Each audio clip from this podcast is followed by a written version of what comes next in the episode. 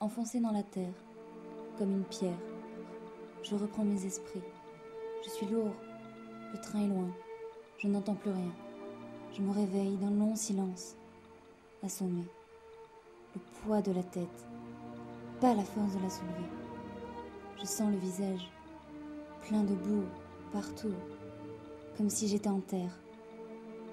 Il me semble par moments entendre des éclats de voix, lointaines, comme une rumeur confuse. Je divague. Je suis fatiguée. La terre tourne autour de moi. Je ne peux plus bouger. Le saut, la fatigue, rester là, dans la boue, le visage collé contre terre. Je n'ai plus de force. Je me laisse aller, dormir, vaciller. Les rumeurs à nouveau. Je voudrais me concentrer, tendre l'oreille, mais je n'ai pas cette force. Je ne peux pas bouger. Je n'ouvre même pas les yeux. Je dors. Plongé en boue, tout entier. Je fais corps avec la terre. Je la sens, là, sous moi, crisser et frémir. La terre. Je perds connaissance. Mes yeux s'ouvrent à nouveau. Je reviens à moi. Le train est loin. Je suis resté longtemps assis, sur le bas-côté des rails, comme un corps jeté par-dessus bord, échoué, encastré. Je suis resté longtemps, face contre terre, embourbé.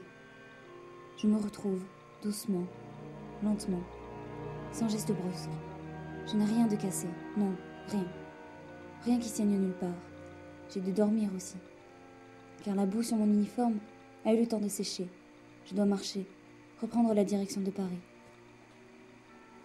Je dois me lever. Le train va continuer à rouler sur lui-même, comme sur un circuit d'aimant. Du front à Paris, de Paris au front, et les arrêts qu'il fera ne seront que de courtes pauses, pour qu'il puisse reprendre son souffle de charbon. Les passagers sont des prisonniers. Je me suis évadée. Ce sera plus long, bien sûr. Des journées entières de marche, peut-être, mais cela n'a pas d'importance. Il me faut du temps. Laisser derrière moi l'odeur des tranchées, accrochées au bosquet, comme des lambeaux de laine.